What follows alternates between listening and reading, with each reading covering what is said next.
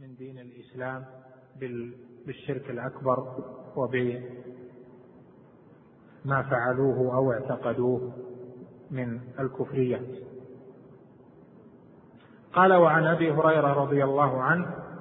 قال قال رسول الله صلى الله عليه وسلم تجيء الأعمال يوم القيامة فتجيء الصلاة فتقول يا رب أنا الصلاة فيقول إنك على خير قوله تجيء الأعمال يوم القيامة العلماء فسروه على أحد تفسيرين منهم من قال تجيء الأعمال يعني يجيء ثواب الأعمال يوم القيامة والأجر الذي وضعه الله جل وعلا للأعمال ومنهم من قال تجيء الأعمال إن الله جل وعلا قادر على جعل الأعمال تجيء حقيقة كما أنه يوزن العمل وتوزن السيئات والحسنات فكذلك هذا وكما ياتي القران يوم القيامه يحاج عن اصحابه وكما ياتي العمل جمله يحاج عن اصحابه فهذه كلها من جنس واحد وهذا الاخير هو الذي عليه المحققون من اهل السنه والجماعه بان الاصل في الامور الغيبيه ان تقر على ظاهرها والا تؤول بتأويلات تصرفها عن ظاهره وكون الأعمال مجيء الأعمال يوم القيامة هذا مجيء غيبي لا نعرف حقيقته وإذا كان غيبيا فيجب أن لا يسلط عليه التأويل لأن التأويل يخرج الحقائق الغيبية عن حقائقها إلى مدركات العباد ومدركات العباد لا تتناول الغيبيات بل إنما تتناول المعهود لهم مما رأوه أو قاسوا أو أحسوه أو قاسوا عليه فإذا نقول الصحيح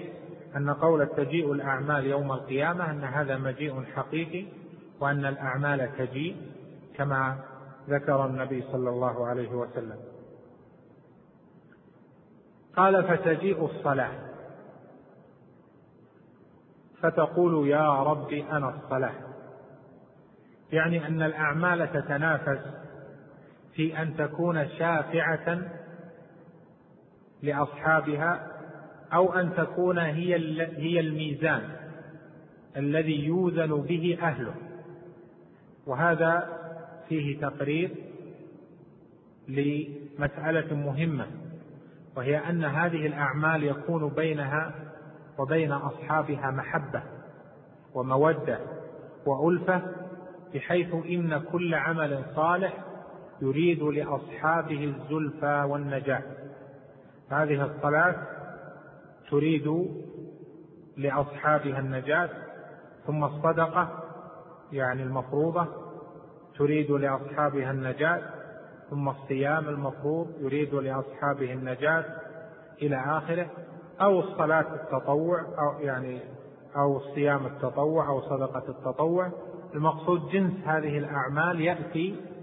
ويريد لأهله النجاة وأن يكون هو الميزان فمن أتى به كان ميزانه راجحا وكان معطا ومكرما ومن لم يأت به فإنه معرض لكن ربنا جل جلاله لما أتت الصلاة قال إنك على خير لأنها عبادة عظيمة ثم كذلك في الصدقة قال إنك على خير لأنها عبادة عظيمة ثم في الصيام قال إن إنك على خير لأنه عبادة جليلة عظيمة ثم تجيء الأعمال على ذلك كل الأعمال الجهاد في سبيل الله جل وعلا الأمر بالمعروف والنهي عن المنكر طلب العلم العمرة الحج صلة الرحم يشمل آه، قوله ثم تجيء الأعمال على ذلك يعني كل الأعمال الصالحة تجيء فكل يريد أن يكون الوزن به وأن يكون هو المعيار وهو الميزان فالله جل وعلا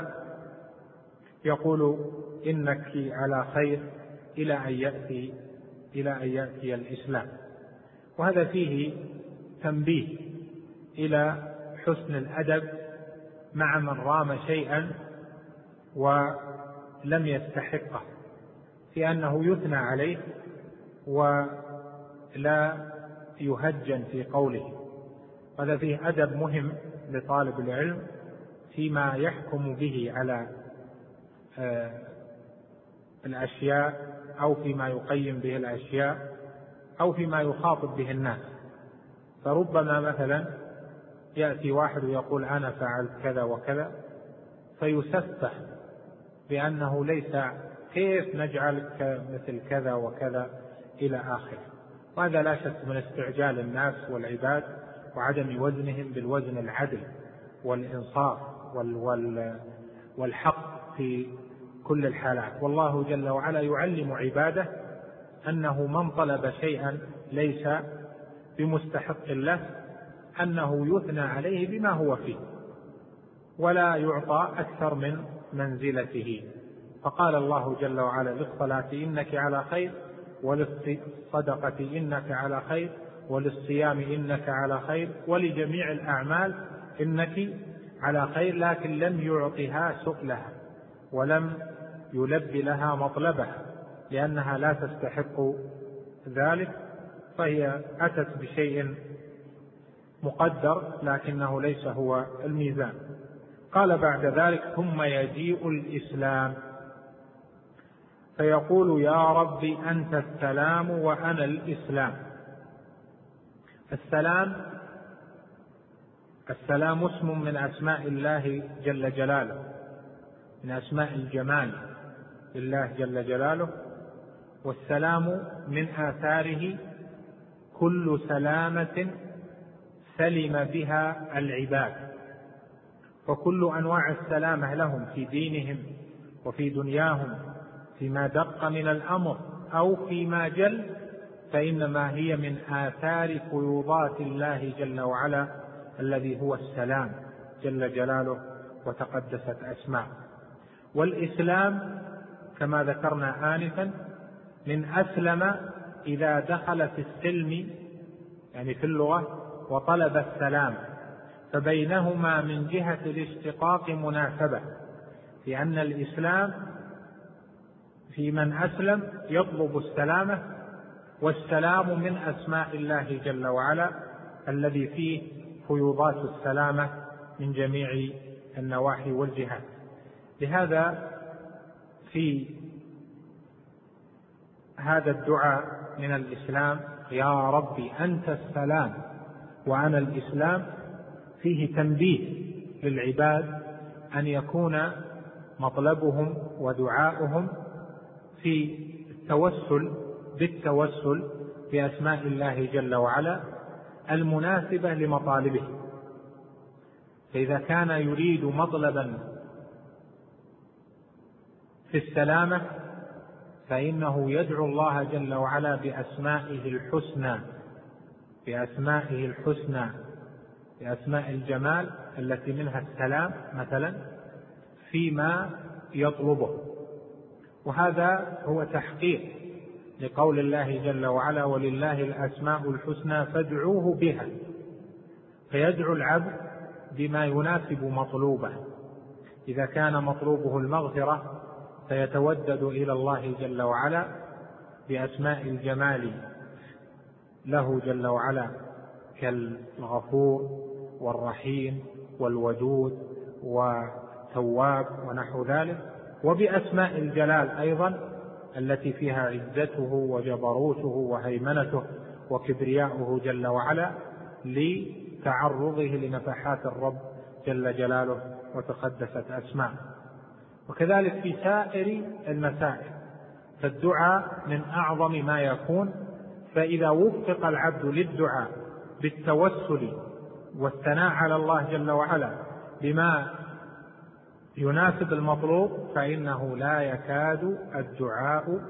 يصرف بل يجاب كما أمر كما أخبر الله جل وعلا بذلك. هنا قال يا رب أنت السلام وأنا الإسلام.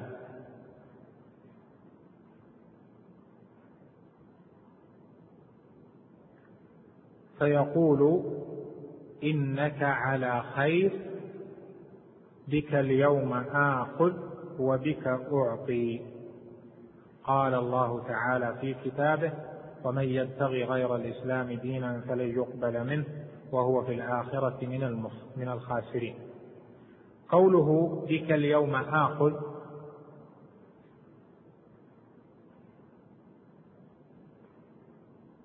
يمكن أن تكون أن يكون تفسيرها على أحد وجهين أول بك اليوم آخذ من الأخذ وهو العقوبة والعذاب والثاني بك اليوم آخذ الأول الأخذ والعقوبة والعذاب والمؤاخذة أيضا والثاني بك اليوم آخذ يعني آخذ وسيلة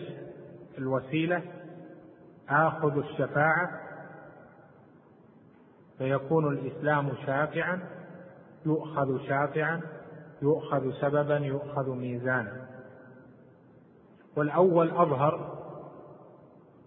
وهو أنه من الأخذ والمؤاخذة والعقوبة والنكال يعني بك اليوم وآخذ وأعاقب وأنكل وأعذب وبك اليوم أعطي أعطي يعني أتكرم وأتفضل كقوله جل وعلا عطاء غير مجدود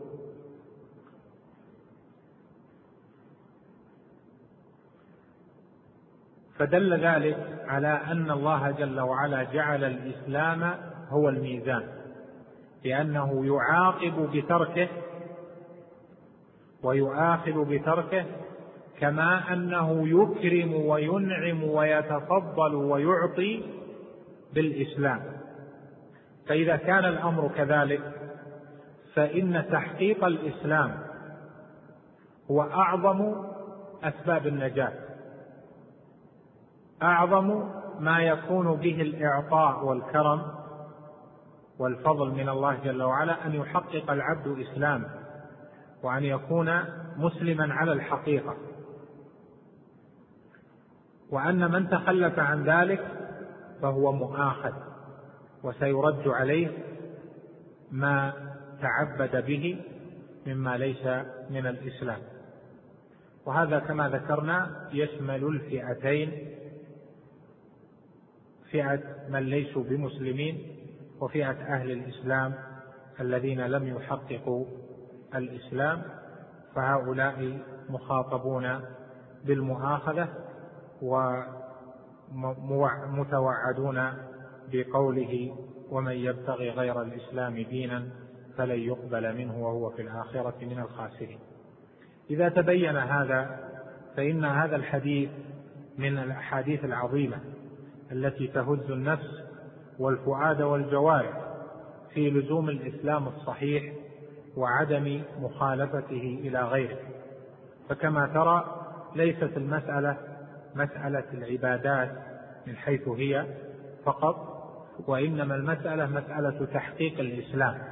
وهذا مما ينبغي بل يجب على طلبه العلم وعلى الدعاه الى الله جل وعلا افرادا وجماعات ومجموعات ان يعتنوا به كثيرا لأن الغاية من الدعوة والغاية من التعليم هو نجاة العباد وتعبيد العباد لربهم جل وعلا فإذا كانوا يدعون إلى شيء لا تضمن معه نجاتهم يوم القيامة فإنهم على خطر حينئذ وتكون الدعوة ليست على بابها وليست على ما يحقق للمرء النجاة إذا سلكه لهذا ينبغي كمنهج أن يؤخذ بالإسلام في شموله في الدعوة لأن دعوة الناس إلى الإسلام يعني من المسلمين ومن غير المسلمين بحسب الحكمة والتدرج والبداءة بالأهم فالمهم إلى آخره لكن يدعى إلى الإسلام بشموله فالذي لا يهتم مثلا بدعوة الناس إلى توحيد الله جل وعلا وتحقيق الشهادتين تحقيق الإسلام فإنه لم يهتم بالإسلام الصحيح بل اهتم بإسلام يظنه نافعا وربما كان غير نافع من الناس أيضا من يقتصر في دعوته على العقيدة فقط دون أن يدعو الناس إلى ما يصلحهم في العبادات وما يصلحهم في الأعمال وما يؤدون به حقوق العباد وهذا ايضا فيه نقص فحقيقه الاسلام وهو ما فسره الامام في الباب الذي قبله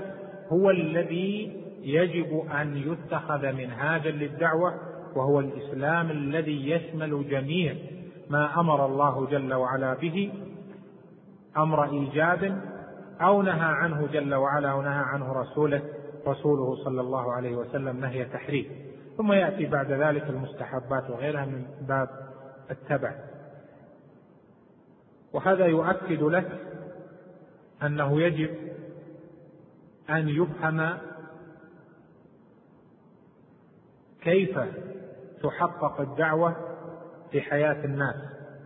وكيف يدعو المرء إلى الله جل وعلا وأن يكون تكون دعوته على وفق الإسلام الصحيح إذا كان هو سيدعو إلى الإسلام الكامل الشامل فإنه هو في نفسه يجب أن يكون ملتزما بالإسلام وتحقيق ما يجب عليه من الدخول في الإسلام إذا كان يدعو والمسلمون لا يسلمون من لسانه ويده فإن هذا لم يأت ما يحبه الله جل وعلا ويرضاه في امر الدعوه او اذا كان يدعو الى شيء من الاسلام ويقول الشيء الاخر غير مهم كما كالذين يقولون ان الدعوه الى العقيده والتوحيد وتفهيم الناس ذلك ان هذا غير مهم وبيان التوحيد والشرك وما يضاد آه، حقيقه الاسلام ان هذا ليس بمهم المهم كذا وكذا هؤلاء ايضا لم يرعوا الأمانة ولم يأتوا بالإسلام الذي أمر الله جل وعلا به كذلك من أتى للناس بالدعوة إلى الزهديات وترك حقيقة الإسلام وأوامر الإسلام العظيمة والأمر والنهي والعلم والدعوة إلى التوحيد والعقيدة كذلك هذا مفرق فالواجب إذا على الجميع أن يتخذوا الاسلام الكامل كما امر الله جل وعلا به وكما جاء في الكتاب والسنه ان يتخذوه منهجا له وفيما ارى ويرى الكثير في الواقع ان من اسباب وقوع الخلاف اليوم بين الناس في الدعوه وبين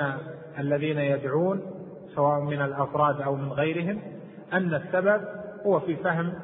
الاسلام وفي طريقه الدعوه لكن لو أخذ الجميع بالإسلام كله فإنهم حينئذ سيلتقون على كلمة سواء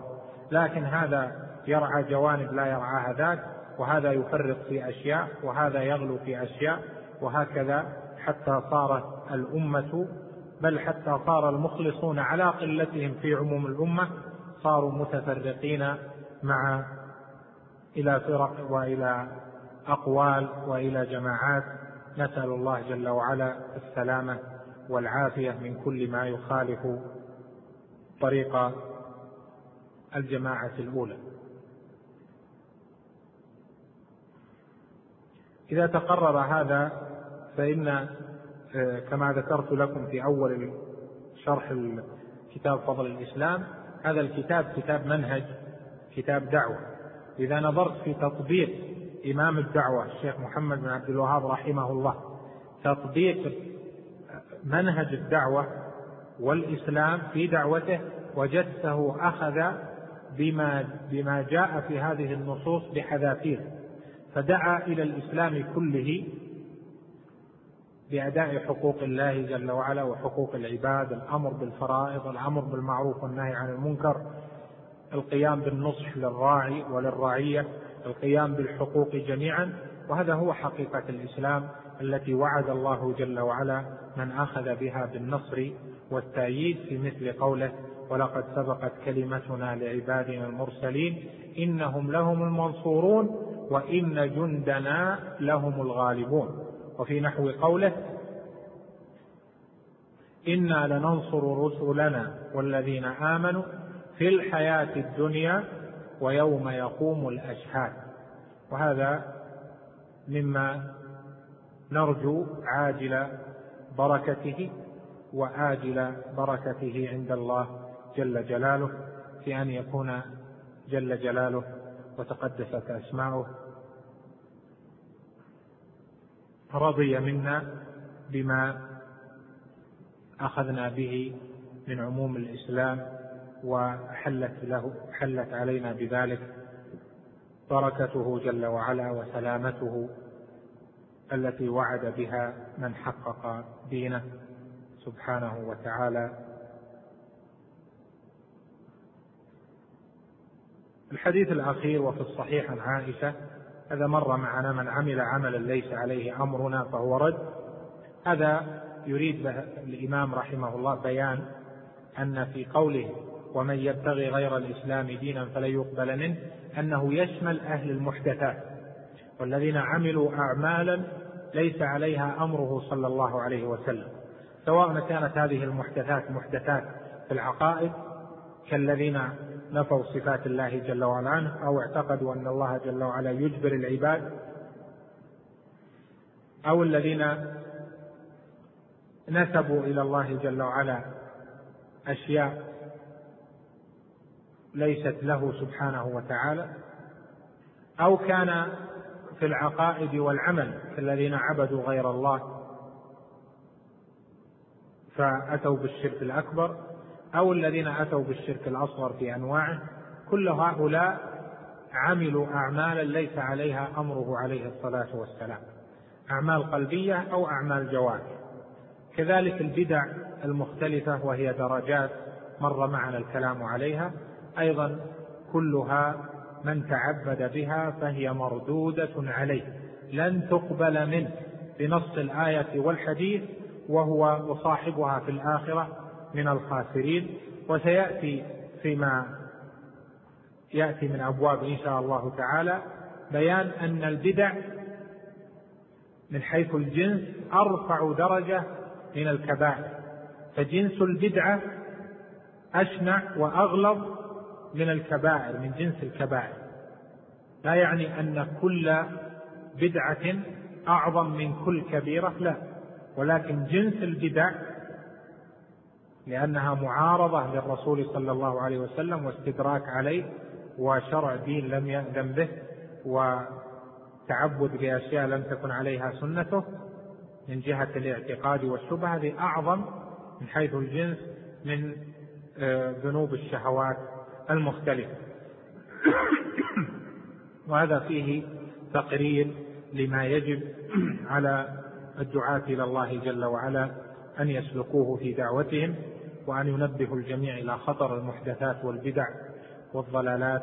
لأنها مخالفة لدين الإسلام ونبينا صلى الله عليه وسلم أعلن أن أصحابها مردودة عليهم عباداتهم وهذا معناه أنها لا تقبل منهم وأنهم خاسرون بما اقترفوا من آثام وبما اجترحوا من بدع وضلالات ونكتفي بهذا القدر ونرجو إن شاء الله لنا ولكم السلامة والعافية وأن يسلكنا الله بنا صراطه المستقيم ودينه القويم وأن يتوفانا غير مغيرين ولا مبدلين اللهم إنا نعوذ بك أن نزل أو نزل أو نضل أو نضل أو نجهل أو يجهل علينا أو نظلم أو أن نظلم إنك سبحانك جواد كريم فأجب اللهم واغفر جما وصلى الله وسلم وبارك على نبينا محمد بسم الله الرحمن الرحيم الحمد لله رب العالمين وصلى الله وسلم على نبينا محمد وعلى آله وصحبه أجمعين قال الإمام المجدد رحمه الله تعالى باب وجوب الاستغناء بمتابعة الكتاب عن كل ما سواه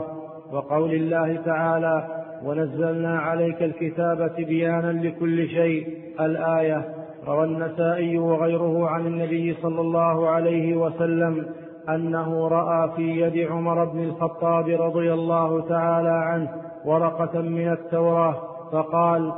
أمتهوكون يا ابن الخطاب لقد جئتكم بها بيضاء نقيه ولو كان موسى حيا واتبعتموه وتركتموني ضللتم وفي رواية لو كان موسى حيا ما وسعه إلا اتباعي فقال عمر رضيت بالله ربا وبالإسلام دينا وبمحمد نبيا بسم الله الرحمن الرحيم الحمد لله رب العالمين والصلاة والسلام على نبينا محمد وعلى آله وصحبه أجمعين اللهم نسألك علما نافعا وعملا صالحا ربنا هيئ لنا الخير حيث كنا عليك توكلنا لا حول لنا ولا قوة إلا بك اللهم فكن لنا نصيرا وظهيرا أما بعد فهذا باب وجوب الاستغناء بمتابعة الكتاب عن كل ما سواه ويعني بالكتاب القرآن وفي عدد من النسخ ايضا بمتابعته صلى الله عليه وسلم والمذكور هنا كما هو في نسخ معتمده من هذا الكتاب هو الصحيح لان عنوان الكتاب وجوب الاستغناء بمتابعه الكتاب ان عنوان الباب وجوب الاستغناء بمتابعه الكتاب عن كل ما سواه وسياتي بيان ان متابعه النبي صلى الله عليه وسلم تدخل في متابعه الكتاب والاستغناء بالكتاب يشمل ايضا الاستغناء بسنته عليه الصلاه والسلام قال رحمه الله تعالى وجوب الاستغناء ولفظ الوجوب هذا ماخوذ او مستدل عليه بما اورده من الادله التي فيها بيان شمول الكتاب وطاعه النبي صلى الله عليه وسلم ولزوم الجماعه والنهي عن النظر في كتب الامم قبلنا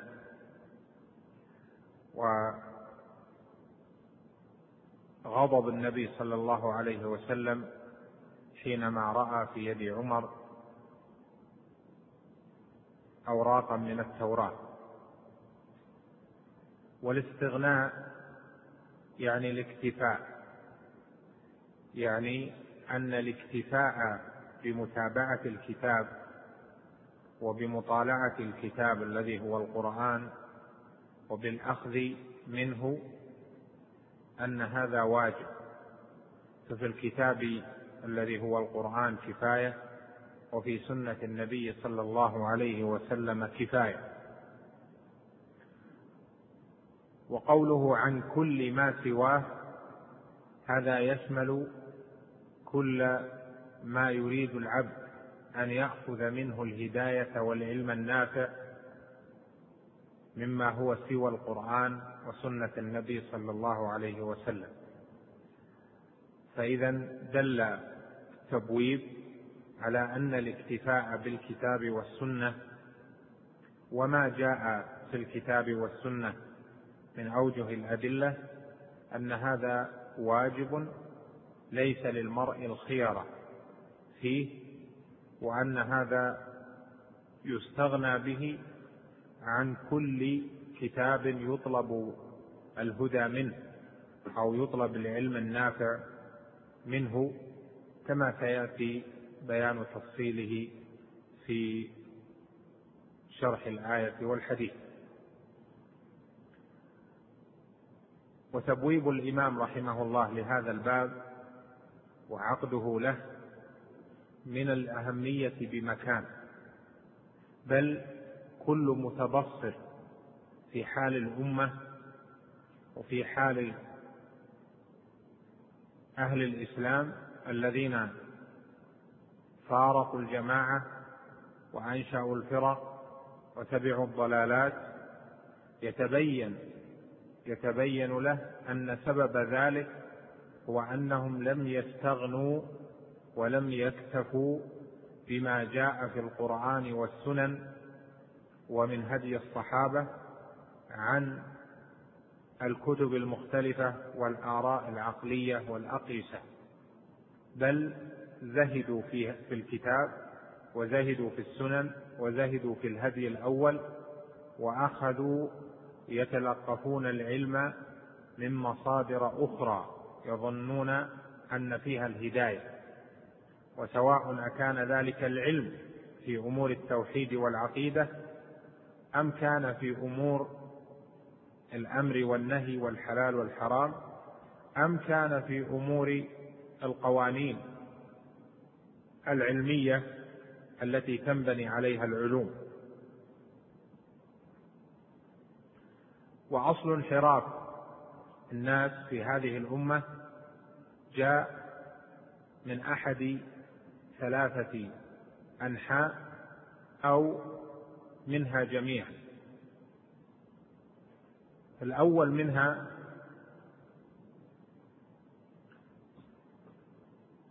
أنهم ذهبوا إلى العقل في تقدير أو في إثبات الحق من عدمه وهذا هو الذي يسمونه الفلسفة التي أساسها تقديس العقل وأن ما يمليه العقل الصحيح حسب ما يزعمون انه لا معقب له وهذا كان عند اهل اليونان وعند الفلاسفه بعامه ودخل في هذه الامه شيئا فشيئا حتى صار تحكيم العقل مقدما على تحكيم النص وتوسع في ذلك حتى صارت الاجتهادات العقليه مقدمه على ما جاء النص به والفلاسفه زعموا ان لهم قانونا يزنون به الامور سموه المنطق بحيث يعصم الفكر يعني ذلك العلم الذي يسمى المنطق او يسمى معيار العلم أو نحو ذلك مما سمي يجعلونه هو القانون الذي به يعرف صحة الشيء من عدمه لأنه قانون التفكير السليم وقانون الوصول إلى النتائج الصحيحة لهذا أبطلوا كثيرا مما جاء في الكتاب والسنة من المسائل لأجل إبطال العقل لها بدلالة المنطق على ذلك البطلان هذا من جهة التقنين يعني من جهة استعمال علم وقانون لكن توسع في الأمة حتى صار الناس يخالفون العلم الصحيح باجتهاد ليس له معيار وليس له قانون أيضا فتوسع الناس في أقوال كثيرة وفي نحل مختلفة ليس لها قانون وليس لها معيار يرجع إليه وأساسها كله الأخذ بفلسفة اليونان وما جاء في هذه الأمة من علوم القوم علوم الأوائل ممن يسمونهم بالحكمة هذا هو السبب الأول والسبب الثاني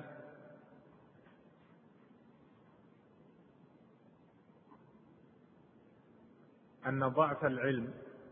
بالكتاب والسنة ظن معه أن الكتاب والسنة وما فيهما من الأدلة ليس بكاف في حاجات الناس وأن حاجات الناس يحتاج معها الى انواع الاجتهادات في المسائل العلميه وفي المسائل العمليه وهذا باطل من جهات كما سياتي ولو قالوا اننا نقتصر على ما جاء في النصوص وما لم يرد فيها نجتهد فيه لكان هذا امرا سائغا كما كان عليه الصحابه رضوان الله عليهم لكنهم ضعف علمهم بالشريعه فصاروا يجتهدون فيما دلت الشريعه عليه فاذا كانت المساله في الدليل اذا كانت المساله في الكتاب او في السنه وفي كلام السلف الصالح رضوان الله عليهم فما العلم اذن أن يترك ذاك إلى علوم أخرى أو إلى اجتهادات لا أساس لها إلا تفكير أصحابها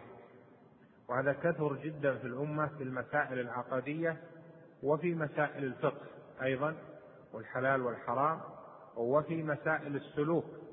والزهد والعبادة حتى حدث هذه الفرق والجماعات المختلفة في كل بلد وفي كل فرق فتجد آراء مختلفة في العقيدة وفرق متباينة في التوحيد وتجد في الصوفيات والزهديات والسلوكيات أيضا فرق مختلفة وكل فرقة تظن أنها هي المفضلة وكذلك في مسائل الفقه تجد أن كل مفتن يفتي بما عنده مما وصل إليه اجتهاده وهو قد قصر في النظر في نصوص الكتاب والسنة وتحقيق المسائل في ذلك ولو كان الناس استغنوا بالكتاب والسنة وبما فيهما من الدلالة على لزوم هدي السلف الصالح واتباع الصحابة لضعف الافتراق جدا وللزم الناس منهجا واحدا مستقيما ونحن نرى اليوم أيضا أن الناس إنما اختلفوا لأجل واحد من هذين السببين أو هما معا والسبب الثالث مما حدث في الأمة أيضا في هذا السياسات الجائرة أو السياسات الظالمة التي حرفت الشريعة في مسائل كثيرة وجعل أهل العلم وأهل القضاء وأهل الفتيا يفتون بها لأجل مصلحة دولة أو مصلحة فئة ثم تتابع ذلك ما بين فعل ورد فعل حتى حدث له من الآثار والعواقب ما وسع دائرة الافتراق والانحراف عن أساس الدين وسيأتينا في شرح الحديث في الباب الذي بعده أهمية لزوم الجماعة ومعنى ذلك وصلة ذلك اللزوم بمتابعة الكتاب والسنة والاستغناء بهما عن كل ما سواهما. وإذا نظر الناظر في زماننا الحاضر حيث كثر بعد ضعف الإسلام وضعف أهل الإسلام ورغبة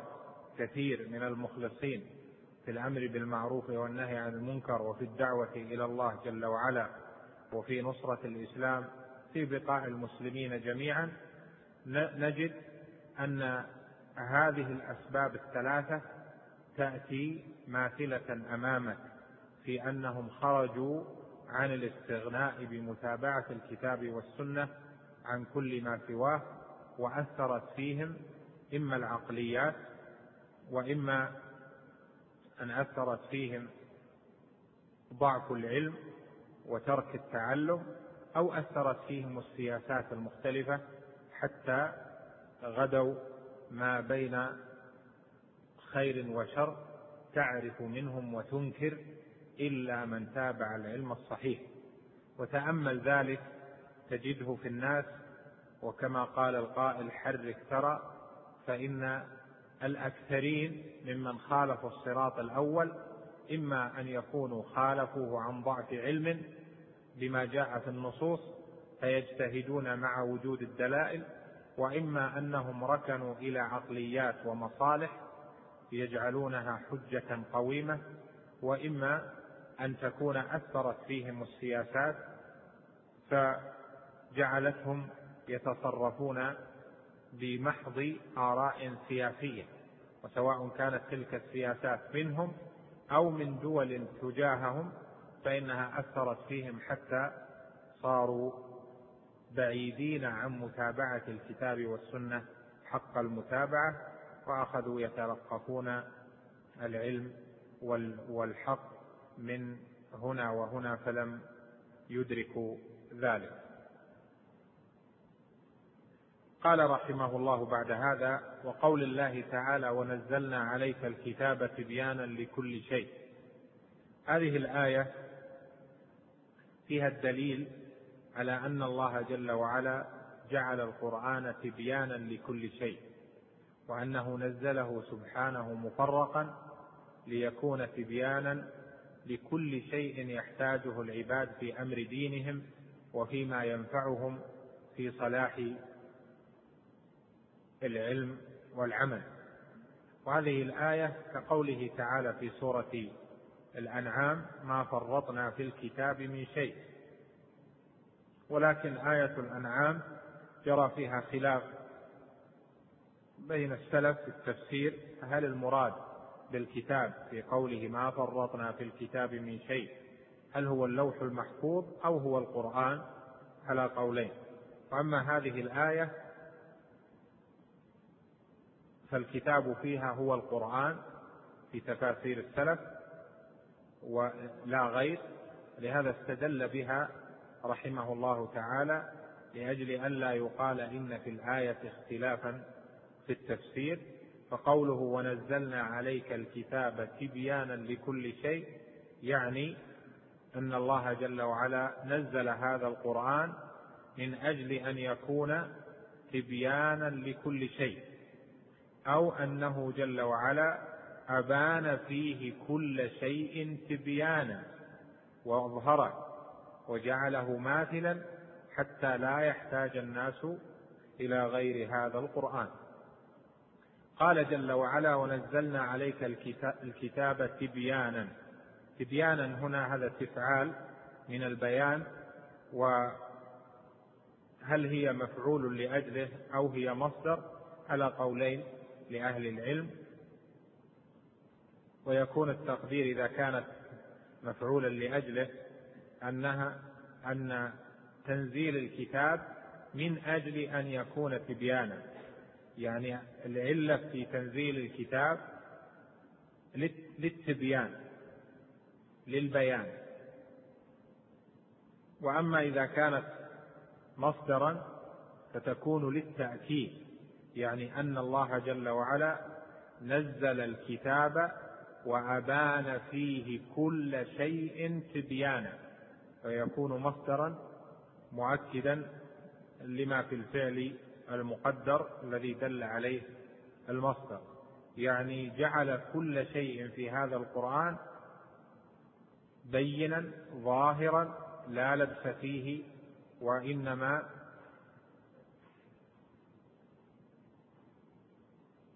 هو بيان يعني القرآن لكل شيء يحتاجه الناس كما سيأتي قوله هنا تبيانا لكل شيء كل شيء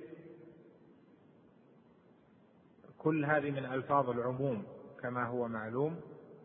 في الوصول لكنها من ألفاظ الظهور في العموم لأن ألفاظ العموم على قسمين الفاظ تدل على التنصيص في العموم والفاظ تدل على الظهور في العموم والالفاظ التي تدل على الظهور في العموم معناه ان يكون العموم فيها بحسبها وقد يخرج من ذلك العموم ما لا يصلح لما جاء العموم من اجله لهذا فسر السلف واهل العلم فسروا كل شيء هنا بأنه كل شيء يحتاجه العباد في أمر دينهم كما فسرها ابن جرير الطبري رحمه الله وجماعة ومن أهل العلم من المتقدمين كمجاهد وغيره فسروا كل شيء هنا يعني الحلال والحرام يعني تبيانا لما أحل الله جل وعلا وما حرم فما احل الله في كتابه فهو الحلال وما حرمه فهو الحرام وعموم التفسير اولى لان الحلال والحرام هو احد افراد هذا العموم لكن لا يشمل قوله كل شيء قوله تبيانا لكل شيء لا يشمل ما لا ينفع الناس في دينهم لان القران لم ينزل تبيانا لامور الناس في دنياهم لم ينزل تبيانا لامور الرياضيات والجبر والهندسه والفيزياء والكيمياء والزراعه والفلك واشباه ذلك وانما نزل للهدايه كما قال جل وعلا ان هذا القران يهدي للتي هي اقوم والله جل جلاله بحكمته جعل الاشياء على قسمين جعل الاشياء فيما حولنا على قسمين وفيما نتعامل به منها اشياء يدخلها الهوى هوى الانسان مثل محبته وبغضه ومثل ما ياتي وما يذر من بيعه وشرائه وتعاملاته وتعبداته لربه ونحو ذلك فهذه يدخلها الهوى قد يرغب ان يظلم يرغب ان لا يتعبد يرغب أن يأتي بالفواحش يرغب أن يكون كذا وكذا فهذه أشياء تدخلها الأهوى في أمور الشبهات وفي أمور الشهوات والقسم الثاني ما لا يدخله الهوى والقرآن جعله الله جل وعلا هاديا للناس الصراط المستقيم والطريق القويم الذي لا يلتبس فيما يدخله هوى الناس وهو الأمور العلمية والعملية التي يحتاجونها أما الأمور التي تسري فيها سنن الله جل وعلا هذه لا يدخلها الهوى فالقرآن لم ينزل لأجل بيانها لهذا مثلا أمور الحساب وأمور الهندسة ونحو ذلك هذه لا يدخلها الهوى لو قال قائل مثلا زوايا المثلث يمكن أن تكون مئتين يمكن أن تكون مئتي درجة هذا لا يدخله رغبة الراغب أو يصدر قرار أن زوايا المثلث 200 درجة أو أنه آه، يأتي من يدعو الناس إلى أن تكون زوايا المثلث مثلا 200 درجة أو أن 10 زائد 10 تساوي 15 ونحو ذلك هذه لا تدخلها الأهواء لهذا الناس إذا أتى من يخبرهم فيها بغير الحق فإنهم سيردون عليه لأنها لا توافق الحق الذي يعلمونه وهو ليس له هوى في أن تكون الأمور الطبيعية على خلاف ما خلق الله جل وعلا ولهذا يخطئ من يجعل القرآن كتابا في العلوم كلها كما زعم الطائفة أن القرآن كتاب في الطبيعة وكتاب في الزراعة وكتاب في الهندسة وكتاب في الجبر وكتاب في كذا يظنون أن هذا فيه رفع لشأن القرآن وليس كذلك بل فيه إنزال من شأن القرآن لأن الله جل وعلا لم ينزل القرآن لذلك ولم يجعله كتابا في الامور الرياضيه او الطبيه او الهندسيه الى اخره وانما جعله كتاب هدايه فيما تدخل فيه اهواء الناس لتحريف مراد الله جل وعلا فيه اما ما حكمته سنن وقوانين من الله جل جلاله وتقدست اسماؤه في امور الطبيعه فهذه الحق فيها سيبين بما اجرى الله من سنن وعموم التفسير أولى لأن الحلال والحرام هو أحد أفراد هذا العموم لكن لا يشمل قوله كل شيء قوله تبيانا لكل شيء لا يشمل ما لا ينفع الناس في دينهم لأن القرآن لم ينزل تبيانا لأمور الناس في دنياهم لم ينزل تبيانا لأمور الرياضيات والجبر والهندسة والفيزياء والكيمياء والزراعة والفلك وأشباه ذلك وإنما نزل للهداية كما قال جل وعلا إن هذا القرآن يهدي للتي هي أقوى والله جل جلاله بحكمته جعل الأشياء على قسمين جعل الأشياء فيما حولنا على قسمين وفيما نتعامل به منها اشياء يدخلها الهوى هوى الانسان مثل محبته وبغضه ومثل ما ياتي وما يذر من بيعه وشرائه وتعاملاته وتعبداته لربه ونحو ذلك فهذه يدخلها الهوى قد يرغب ان يظلم يرغب ان لا يتعبد يرغب ان ياتي بالفواحش يرغب أن يكون كذا وكذا فهذه أشياء تدخلها الأهوى في أمور الشبهات وفي أمور الشهوات والقسم الثاني ما لا يدخله الهوى والقرآن جعله الله جل وعلا هاديا للناس الصراط المستقيم والطريق القويم الذي لا يلتبس فيما يدخله هوى الناس وهو الأمور العلمية والعملية التي يحتاجونها أما الأمور التي تسري فيها سنن الله جل وعلا هذه لا يدخلها الهوى فالقرآن لم ينزل لأجل بيانها لهذا مثلا أمور الحساب وأمور الهندسة ونحو ذلك هذه لا يدخلها الهوى لو قال قائل مثلا زوايا المثلث يمكن أن تكون مئتين يمكن أن تكون مئتي درجة هذا لا يدخله رغبة الراغب أو يصدر قرار أن زوايا المثلث 200 درجة أو أنه آه، يأتي من يدعو الناس إلى أن تكون زوايا المثلث مثلا 200 درجة أو أن 10 زائد 10 تساوي 15 ونحو ذلك هذه لا تدخلها الأهواء لهذا الناس إذا أتى من يخبرهم فيها بغير الحق فإنهم سيردون عليه لأنها لا توافق الحق الذي يعلمونه وهو ليس له هوى في أن تكون الأمور الطبيعية على خلاف ما خلق الله جل وعلا ولهذا يخطئ من يجعل القرآن كتابا في العلوم كلها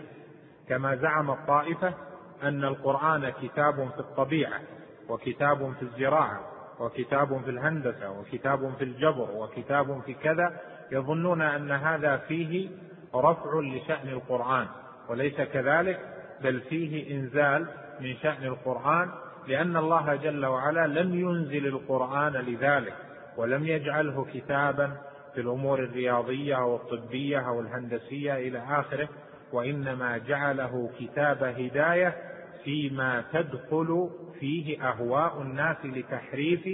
مراد الله جل وعلا فيه اما ما حكمته سنن وقوانين من الله جل جلاله وتقدست اسماؤه في امور الطبيعه فهذه الحق فيها سيبين بما اجرى الله من سنته وما اجرى من تقنينه لهذا تجد أن بعض الناس في تفسيره لهذه الآية في كتب التفسير يجعل القرآن شاملا لكل العلوم حتى آل الأمر في بعضهم أن جعلوا العلوم المحدثة الباطلة التي يردها القرآن جعلوا القرآن مشتملا عليها كعلوم التصوف والفلسفة والطرق المختلفة جعلوا القرآن يدل على ذلك كله وهذا أمور النظر أمور النظر وأمور الحكمة وأمور القواعد والقوانين في المناظرة وأشباه ذلك والجدل جعلوا كل هذه العلوم في القرآن وهذا ولا شك من الغلو الباطل فالقرآن إذا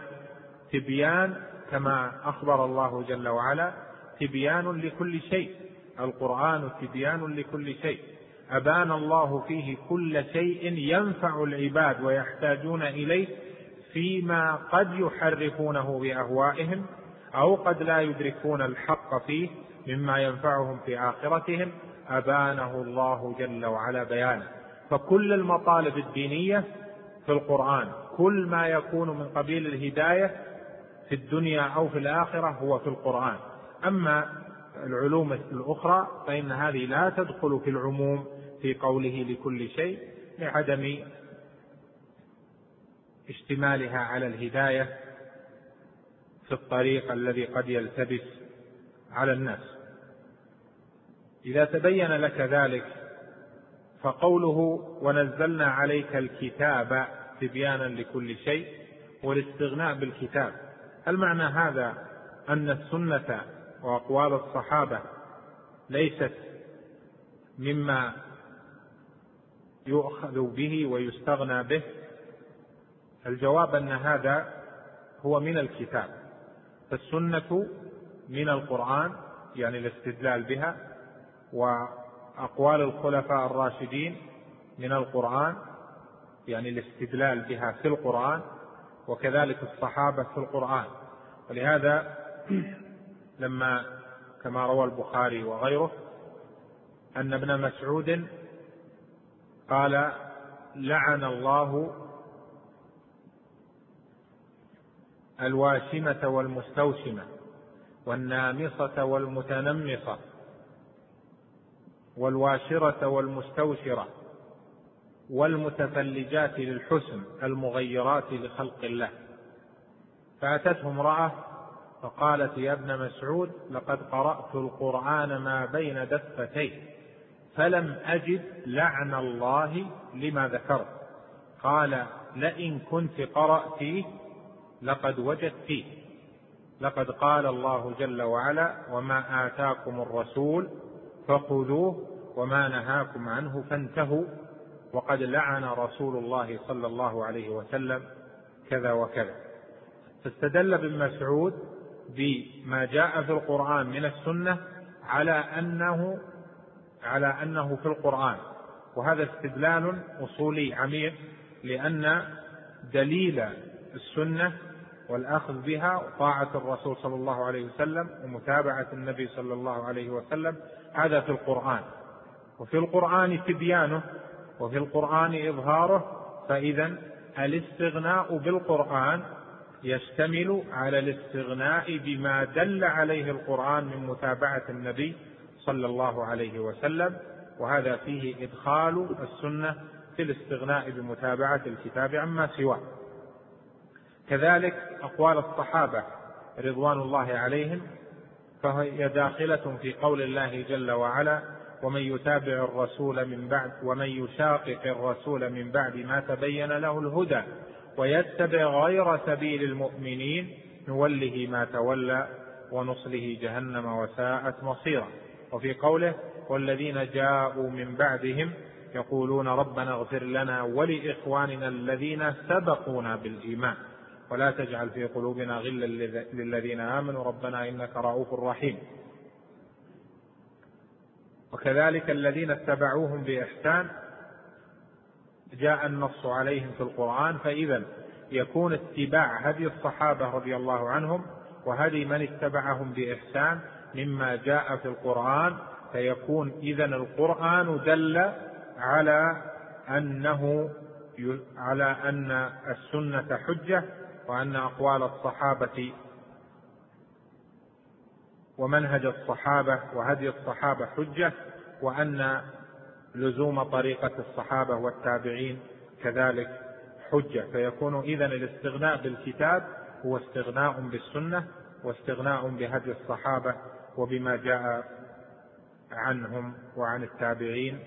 في مسائل العلم إذا كان الأمر كذلك فإذا نقول إن الآية دلت على الاستغناء آه، على الاستغناء بمتابعة القرآن والسنة وهدي السلف الصالح عن كل ما سواها قال رحمه الله تعالى بعد ذلك وروى النسائي وغيره عن النبي صلى الله عليه وسلم أنه رأى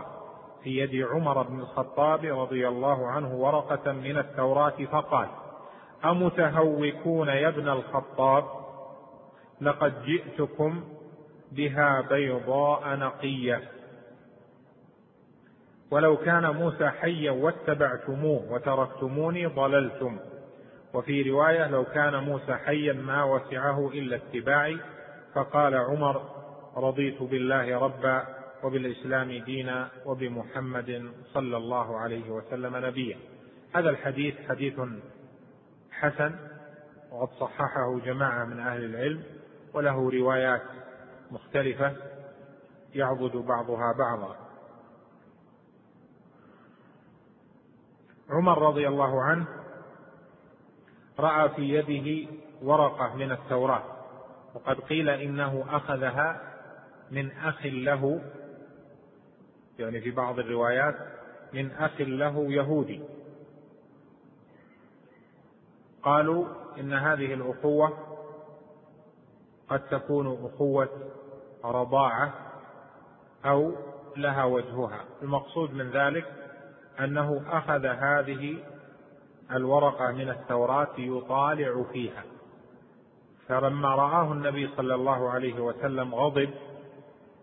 وقال أمتهوكون يا ابن الخطاب أمتهوكون يعني أمتحيرون يعني أفي حيرة أنت أفي شك أنت أفي ريب أنت مما جئت به قال لقد جئتكم يعني والله لقد جئتكم بها يعني بالشريعه بيضاء نقيه لم لا يدخلها لبس ولا يدخلها تحريف ولو كان موسى حيا واتبعتموه وتركتموني ضللتم لان رساله النبي صلى الله عليه وسلم هي خاتمه الرسالات ولان نبوته هي خاتمه النبوات وكتاب كتابه الذي هو القرآن هو خاتم الكتب وهو المهيمن على كل كتاب فإذا لا يجوز النظر في ما سبقه من الكتب بعد ما أنزل الله جل وعلا الكتاب قال لو كان موسى حيا ما وسعه إلا اتباعي لأنه بعد بعثة النبي صلى الله عليه وسلم يجب على الجميع أن يؤمنوا به وكانت رسالة كل رسول خاصة وكانت رسالة محمد عليه الصلاة والسلام عامة يا أيها الناس إني رسول الله إليكم جميعا وما أرسلناك إلا رحمة للعالمين فرسالته عليه الصلاة والسلام تعم الثقلين الجن والإنس وكل رسول فإنه كان يرسل إلى قومه خاصة ومحمد عليه الصلاة والسلام أرسل للناس عامة فهذا يدل على أنه لا يجوز النظر فيما سبق من الكتب ولا أن أن يتبع غير النبي صلى الله عليه وسلم ولو كان أحد من الأنبياء موجودا حال بعثته عليه الصلاة والسلام لاتبعه عليه الصلاة والسلام ولهذا عيسى عليه السلام رفع حيا وما قتلوه وما صلبوه ولكن شبه لهم وينزل في آخر الزمان في دمشق في المسجد الذي بناه بني بناه بنو أمية عند المنارة البيضاء كما جاء في الأحاديث الصحيحة فينزل حكما عدلا مقسطا ويكون ماموما في تلك الصلاه فياتي فيعرفه الناس فياتي الامام يتاخر ليتقدم رسول الله عيسى عليه السلام فيدفع عيسى عليه السلام بالامام ويقول امامكم منكم تكرمه الله لهذه الامه فينزل يحكم يحكم بالقرآن ويدع الإنجيل ويأمر باتباع محمد عليه الصلاة والسلام فهو عليه السلام بعد نزوله يكون من أتباع النبي صلى الله عليه وسلم ولما لقيه في السماء لقيه جسدا وروحا وآمن بنبينا صلى الله عليه وسلم ولهذا من الألغاز التي يلغز يلغز بها بعض أهل العلم أن يقال مثلا من رجل من أمة محمد هو أفضل من أبي بكر الصديق بالإجماع من رجل من أمة محمد صلى الله عليه وسلم هو أفضل من أبي بكر الصديق بالإجماع ويجيب أهل العلم على ذلك بأنه عيسى عليه السلام لأنه حي وينزل وهذا عقيدة يعتقدها كل مسلم ويحكم بالقرآن ويكسر الصليب ويدع الإنجيل ولهذا هو من الأمة وقد لقي النبي صلى الله عليه وسلم ليلة المعراج وآمن به المقصود من ذلك أنه يجب متابعة النبي صلى الله عليه وسلم والاستغناء بالقرآن وعدم النظر في التوراة وها هنا دل الحديث على تحريم النظر في التوراة وعلى غضب النبي صلى الله عليه وسلم من ذلك وأن المرء إذا نظر فهو يكون في شك من أمره كما قال عليه الصلاة والسلام لعمر رضي الله عنه أمتهوكون يا ابن الخطاب يعني أمتحيرون أمتشككون ونحو ذلك إذا تبين هذا فالعلماء لهم قولان في النظر في التوراة منهم من يقول يحرم النظر في التوراة أو الإنجيل أو في الزبور مطلقا يعني لأي أحد سواء أكان عالما أم غير عالم وسواء في وقت التنزيل أم بعد وقت التنزيل وهذا قول جمهرة كثيرة من أهل العلم والقول الثاني أن ذلك يحرم لكن ليس على إطلاقه فيجوز لأهل العلم الموثوق بهم أن ينظروا في التوراة أو في الإنجيل لغرض إبطال دعوى اليهود أو دعوى النصارى أو لنصرة الدين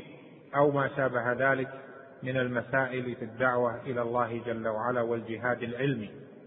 وهذا القول الثاني هو الذي اعتمده كثير من اهل العلم والفوا كتبا كثيره في بيان بعض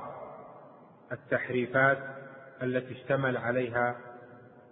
الانجيل والتوراه قد كتب ابن تيميه رحمه الله كتابا سماه الجواب الصحيح لمن بدل دين المسيح فيه نقول كثيرة عن التوراة والإنجيل هو كتاب لابن القيم هداية الحيارى في أجوبة اليهود والنصارى أيضا فيه نقل كثير عن عن تلك الكتب وكذلك القرطبي وجماعات من أهل العلم نظروا في ذلك لغرض نصرة الشريعة وهذا هو المعتمد في أنه لا يجوز لأفراد الناس وآحاد طلاب العلم أن ينظروا فيها بل يحرم ويأثم من نظر فيها لكن إذا كان نظره نظر نظر عالم راسخ في العلم لقصد الجهاد فإن هذا جائز بحسبه لأنه عليه الصلاة والسلام لما أمر برجم اليهودي الذي زنى باليهودية قالوا إن الرجم ليس في كتابنا قال ائتوا بالتوراة فاتلوها إن كنتم صادقين فأتوا بالتوراة فنظر فيها النبي صلى الله عليه وسلم ووضع اليهودي يده أو إصبعه على آية الرجم فقال عبد الله بن سلام رضي الله عنه مره يا مره يا رسول الله أن يرفع يده عن عن فالآية تحت يده أو كما جاء المقصود من ذلك أن الحديث دل على التحريم وهو على بابه ويستثنى من ذلك من ذكرنا من الراسخين في العلم الذين لهم قصد صحيح في الجهاد في سبيل الله اذا تبين هذا فهل النهي عن النظر في التوراه والانجيل لاجل انها منسوخه او لاجل انها محرفه او هما معا الصحيح ان النهي لهذه الأسباب جميعا أولا لأنها منسوخة وإذا كانت نسخت بالقرآن ورسالة موسى عليه السلام ورسالة عيسى نسخت برسالة محمد عليه الصلاة والسلام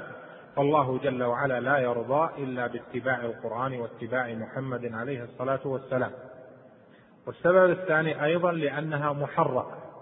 وتحريف التوراة وتحريف الإنجيل كبير جدا وإذا كانت محرفة فإنه لا يوثق بأخذ الحق منها إذا كان فيها إذا كان الناظر فيها يريد حقا في مسألة لأنها محرفة ومبدلة كما نص الله جل وعلا على ذلك لكن اختلف أهل العلم هل التحريف الذي في التوراة والإنجيل هل هو تحريف تبديل وتغيير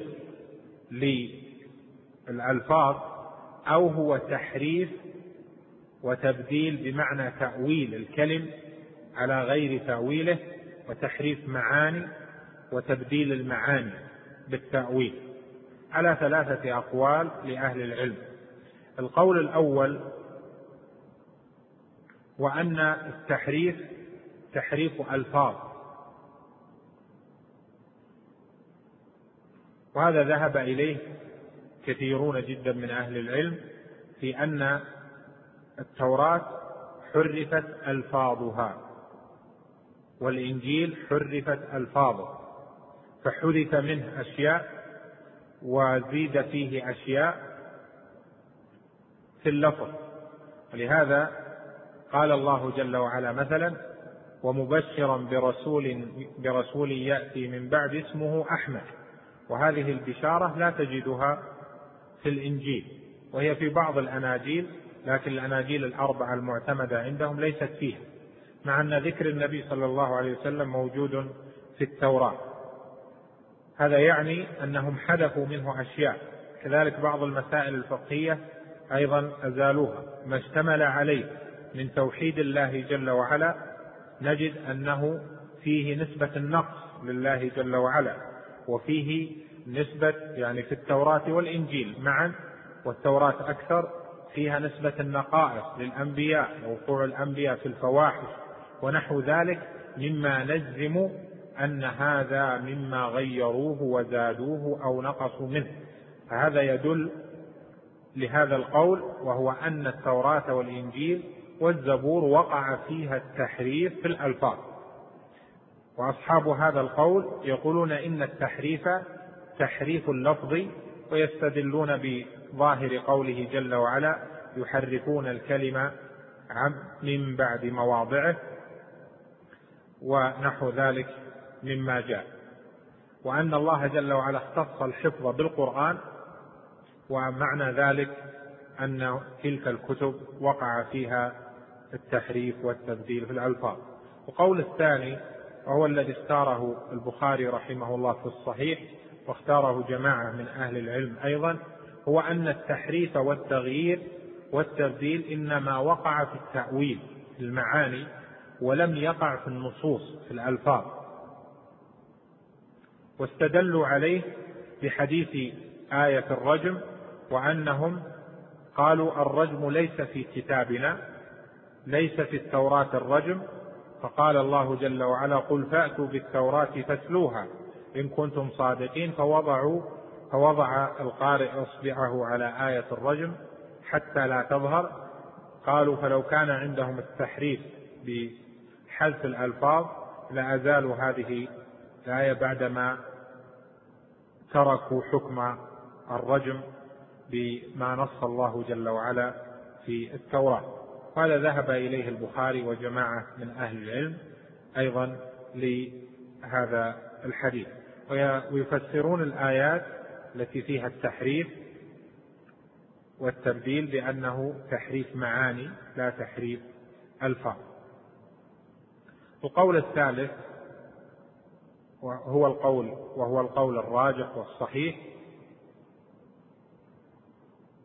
واختاره شيخ الإسلام ابن تيمية والعلامة ابن القيم وجماعة من أهل العلم من أئمة الدعوة ومن غيرهم أيضا بأن التحريف والتبديل وقع على الجهتين معا وقع فيها تحريف ألفاظ وتحريف كلمات بإزالتها وإدخال ما ليس من التوراة فيها أزالوا ألفاظا وآيات أو جمل وأدخلوا أشياء أخر وأيضا فسروه بغير تفسير وتأولوه على غير تأويل فوقع الأمران معا وهذا هو الصحيح وهو الذي يطابق الواقع في من نظر إلى هذين الكتابين لذلك التوراة الموجودة الآن والإنجيل الموجود الآن ليس هو باللغة التي نزل بها الآن يترجمون إلى لغات متعددة يعني بحسب لغات البلاد فترجم للغة العربية وترجم إلى اللغة آه، اللغات المختلفة الإنجليزية والفرنسية والألمانية إلى آخره منذ قرون من الزمان وليس في أيدي الناس النصوص القديمة ولذلك إذا عمل أحد مقارنة ما بين النصوص الموجودة الآن والنصوص التي ينقل عنها أهل العلم في من 700 800 سنة فيما نقلوا من الردود يجد بينها اختلاف بل يوجد اختلاف ما بين ترجمات التوراة والإنجيل قبل 400 500 سنة إلى يومنا هذا في اللغة العربية يكون هناك اختلاف في التراجم وزيادة ونقص بحسب الطبعات وهذا يدل على أن تلك الكتب غير محفوظة وغير موثوق بها والله جل وعلا لم يجعل لهم من خاصية المحافظة عليها بالنقل وبالإسناد ما جعل الله لهذه الأمة المحمدية من خاصية المحافظة على القرآن بالنقل والأسانيد بحيث لو زاد واحد في شرق الأرض أو في غربها حرفا في القرآن لا دهمه صبيان المسلمين في أنه زاد ونقص لحفظ الله جل وعلا لهذا الكتاب العظيم اذا تقرر من ذلك ان عدم النظر في هذا في التوراه والانجيل انما هو لاجل ان هذه الكتب محرفه ولاجل انها منسوخه فحينئذ لا يمكن ان يؤخذ منها حق ولهذا في أحاديث بني إسرائيل وقد يكون بعضها من التوراة أو بعضها من الإنجيل قال عليه الصلاة والسلام إذا حدثكم بنو إسرائيل فلا تصدقوهم ولا تكذبوهم لأنهم قد تصدقهم في شيء قد كذبوا فيه وقد تكذبهم في شيء هو مطابق لما هو موجود وهذا أمر لا علم لنا به لأنها حرفت وبدلت فإذا لا نصدق ولا نكذب ونؤمن بأن التوراة أنزلها الله جل وعلا على موسى وأن الإنجيل أنزله الله جل وعلا على عيسى نؤمن بكتب الله جل وعلا أما خصوص هذين أما خصوص هذين الكتابين التوراة والإنجيل أو كما يسمونه في العصر الحاضر العهد القديم والعهد الجديد بخصوصها فهذه لا نؤمن بها وانما نؤمن بالتوراه التي انزلها الله جل وعلا نؤمن بالانجيل الذي انزله الله جل وعلا اما هذا المحرف المبدل في الفاظه وفي تاويلاته وزياده اشياء وحذف اشياء وادخال تفاسير العلماء علمائهم ورهبانهم فيه فهذا لا نؤمن به فيكون الايمان حينئذ بكتب الله إيمان بما أنزل الله جل وعلا أما هذا الذي دخله التحريف والتغيير فلا نؤمن به مراد إمام الدعوة رحمه الله تعالى من استدلاله في هذا الحديث أن هذه التوراة أصلها كلام الله جل وعلا لكن لما وقع فيها التحريف والتبديل والتغيير وكنا مستغنين بالكتاب وبالسنه فان النظر فيها لا يحل بل يحرم اذا كان هذا في كتاب اصله من عند الله جل وعلا فكيف اذا الامر بالنسبه الى كتب نسجتها عقول البشر وكتب خطتها انامل من لم يهتدي بهدي من لم يهتدي بهدي الكتاب والسنه من كتب الفلسفة وكتب التصوف وكتب الزندقة وكتب الأقوال المختلفة التي فرقت هذه الأمة من الكتب التي قد يسمونها كتب الفلسفة وكتب المنطق وكتب علم الكلام وكتب التصوف وكتب الأحوال والرسائل والكتب حتى إن آثار هذه الكتب لما نظر فيها الناس أثرت في تفسير الكتاب وفي تفسير أحاديث النبي صلى الله عليه وسلم فتجد أن من العلماء من فسر القرآن ببعض الأقوال الفلسفية والعقلية وترك تفاسير السلف ومنهم من فسر السنة بنحو ما جاء في أقوال الفلاسفة وأهل المنطق إلى آخره مما جعلها جعل الكتب الموروثة في هذه الأمة مشتملة على حق وباطل وقل من يميز ذلك ولهذا كان من المنهج الذي ورثه ائمه الاسلام من السلف الصالح الاول ان يستغنوا بالكتب النافعه عن الكتب التي اشتملت على حق وباطل الحمد لله القصد سلامه المؤمن في دينه القصد سلامة المؤمن في إيمانه فإذا كان كذلك فهو يستغني بما صح من الكتب أو كثرت فيه أو قل فيه الغلط مما كثر فيه الغلط ونحى مناح لا يؤمن فيها لهذا ينبغي أن لا ينظر بل يجب أن لا ينظر في الكتب التي فيها ضلالات حتى إن أهل العلم قالوا إن كتب أهل البدع يجب إحراقها ولا ضمان على من أحرقها كما ذكروه في آخر كتاب الغصب من كتب الفقه يعني باب الغصب من كتب الفقه وهذا يدل على أن كتب الضلالات هي من باب أولى أن تمنع إذا كان النبي صلى الله عليه وسلم منع عمر من أن ينظر في التوراة فإذا المنهج الصحيح أن يربى الناس في الدعوة وأن يرشدوا إلى ما ينفعهم في العلم الذي يقابلون الله جل وعلا به في الآخر والعلم النافع هو ثلاثة أقسام كلها في القرآن كما وصفها ابن القيم رحمه الله تعالى بقوله والعلم أقسام ثلاث ما لها من رابع والحق ذو تبيان علم بأوصاف الإله ونعته وكذلك الاسماء للديان والامر والنهي الذي هو دينه وجزاؤه يوم المعاد الثاني والكل يعني كل انواع هذه العلوم في القران والسنن التي جاءت عن المبعوث بالفرقان وهذا يدل على ان العلوم النافعه للمرء في دينه وفيما ينفعه في الاخره وما يحصل به الاهتداء في امر دينه ويرشد به الى الصواب ويتكون معه العلم الصحيح هذه كلها في الكتاب وفي السنن وفي هدي السلف الصالح وفيما فطرته ايدي العلماء المامونون على الشريعه في كتبهم كتب العقيده او كتب السنه او ما اجتهدوا فيه مما نظروا في النصوص هذا هو الذي ينفع ولذلك كلما كان المرء اكثر نصحا للعباد فانه يرشدهم الى هذه الكتب النافعه ويضعف نظر اولئك في الكتب المختلفه وهذا ظاهر في ان كثيرين انما انحرفت افكارهم ومفاهيمهم ونظراتهم واصبحوا يتصورون اشياء على غير الحق لانهم نظروا في كتب مختلفه النظر في الكتب المختلفة قد يؤثر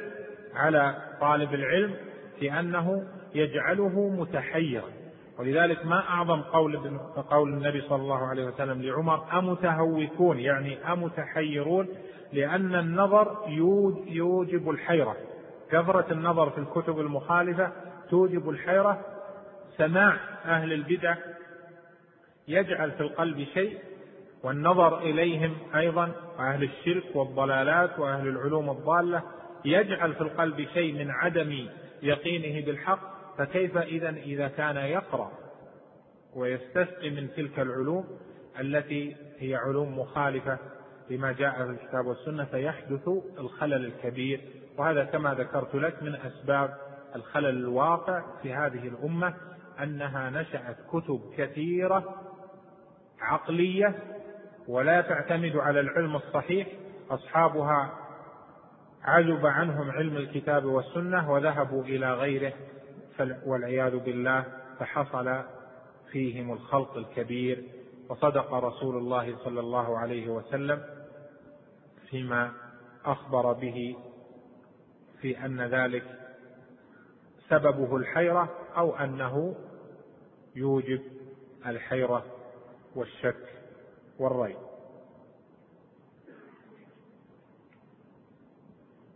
قال رحمه الله تعالى بعدها باب ما جاء في الخروج عن دعوى الإسلام قال الإمام رحمه الله تعالى باب ما جاء في الخروج عن دعوى الإسلام وقوله تعالى هو سماكم المسلمين من قبل وفي هذا عن الحارث الأشعري رضي الله تعالى عنه عن النبي صلى الله عليه وسلم أنه قال آمر آمركم بخمس الله أمرني بهن السمع والطاعة والجهاد والهجرة والجماعة فإنه من فارق الجماعة قيد شبر فقد خلق رفقة الإسلام من عنقه إلا أن يراجع ومن دعا بدعوى الجاهلية فإنه من جثى جهنم فقال جثى فإنه من جثى جهنم فقال رجل يا رسول الله وإن صلى وصام قال وإن صلى وصام فادعوا بدعوى الله الذي سماكم المسلمين والمؤمنين عباد الله رواه أحمد والترمذي وقال حديث حسن صحيح وفي الصحيح من فارق الجماعة قيد شبر فمات فميتته جاهلية وفيه أبدعوى الجاهلية وأنا بين أظهركم قال أبو العباس كل ما خرج عن دعوى الإسلام والقرآن من نسب أو بلد أو جنس أو مذهب أو طريقة فهو من عزاء الجاهلية بل لما اختصم مهاجري وأنصاري فقال المهاجري يا للمهاجرين وقال الأنصاري يا للأنصار قال صلى الله عليه وسلم أبدعوى الجاهلية وأنا بين أظهركم وغضب لذلك غضبا شديدا انتهى كلامه رحمه الله باب ما جاء في الخروج عن دعوى الاسلام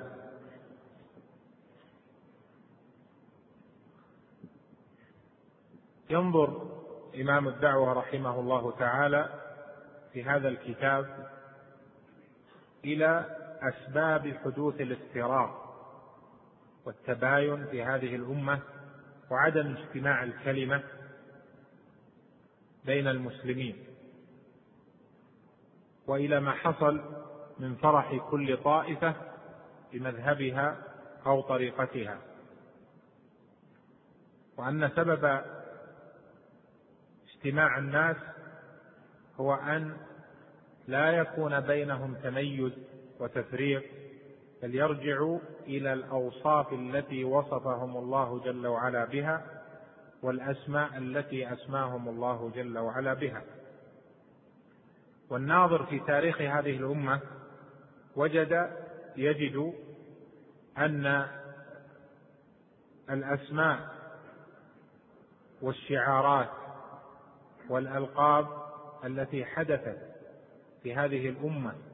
وفرقت بين المسلمين أنها كثيرة جدا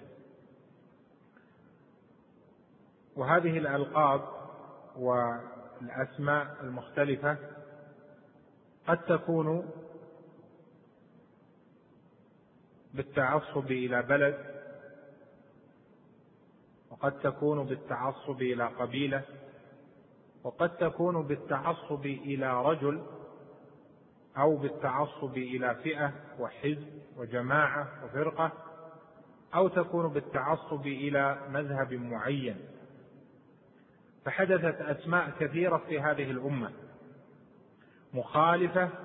للاسماء الشرعيه التي ذكرها الله جل وعلا في كتابه او ذكرها رسوله صلى الله عليه وسلم في سنته ولا شك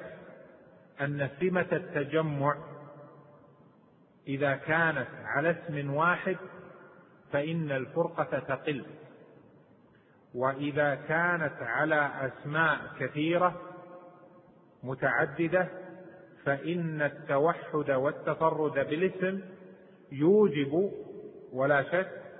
يوجب الفرقة في الأبدان ويوجب الفرقة في الأقوال مما يعني أنه يحدث افتراقا في الدين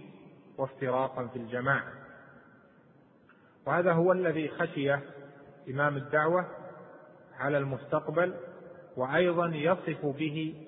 الماضي الذي مضى في حياه المسلمين ان الله جل وعلا سمانا باسماء لم يقبلها المسلمون بل احدثوا اسماء من عند انفسهم وجعلوا لكل فرقه منهم اسم اسما ولقبا لا آه، أحدثوه ثم بعد ذلك تعصبوا له وجعلوا الولاء والبراء له ومن كان في هذا الاسم فهو المقبول ومن كان خارجا عنه فهو غير مقبول لأجل التعصب للأسماء وليس التعصب لأصل الديان وهذا من النظر العظيم والتأمل البليغ في حال المسلمين قبل وفيما يخشى عليهم بعد والمتامل في الكتاب والسنه وسيره النبي صلى الله عليه وسلم يجد ان الله جل وعلا سمى عباده باسماء سماهم المسلمين والمؤمنين وهذا كما في قوله هو سماكم المسلمين من قبل وفي هذا وسياتي ان ارجح الاقوال ان الله جل وعلا هو الذي سمى وليس ابراهيم الخليل عليه السلام سمى المؤمنين وسمى المهاجرين من هاجر من مكه الى المدينه اولا ثم كل صاحب هجره الى المدينه سمى مهاجرا وسمى الانصار ايضا وجعل العلاقة والعصبية إنما هي لاسم الإسلام واسم الإيمان دون غيرها من الأسماء التي سمى الله جل وعلا بها طائفة من المسلمين فالله جل وعلا سمى من هاجر مهاجرا وسمى من نصر أنصاريا قال جل وعلا والسابقون الاولون من المهاجرين والانصار والمهاجرون اسم شرعي والانصار اسم شرعي لكنه تخصيص لبعض المسلمين باسم معين لاجل وصف اتصفوا به وهو الهجره او النصره ومع ذلك لما اتى رجل وجعل العصبية للهجرة أو جعل العصبية للنصرة فإنه جعل ذلك من دعوى أهل الجاهلية فلما اختصم غلامان فقال أحدهما يا للمهاجرين اختصم مهاجري وأنصاري وقال الآخر يا للأنصار يعني هذا يدعو المهاجرين لنصرته وذاك يدعو الأنصار لنصرته قال النبي صلى الله عليه وسلم أبي دعوى الجاهلية وأنا بين أظهركم مع أن التعصب جاء على اسم شرعي سمى الله جل وعلا به أهله فلما كان الاسم وهو اسم المهاجر أو الأنصاري تحول من اسم للتعريف والوصف إلى اسم للتعصب عليه والندى والنخوة به ذمه النبي صلى الله عليه وسلم وجعله من دعوى الجاهلية وهذا فيه الدليل على وجوب لزوم الاسم الأول الذي هو اسم المسلم واسم المؤمن الذي سمانا الله جل وعلا به وسمانا به رسوله صلى الله عليه وسلم ونادى الله الناس في القران به يا ايها الذين امنوا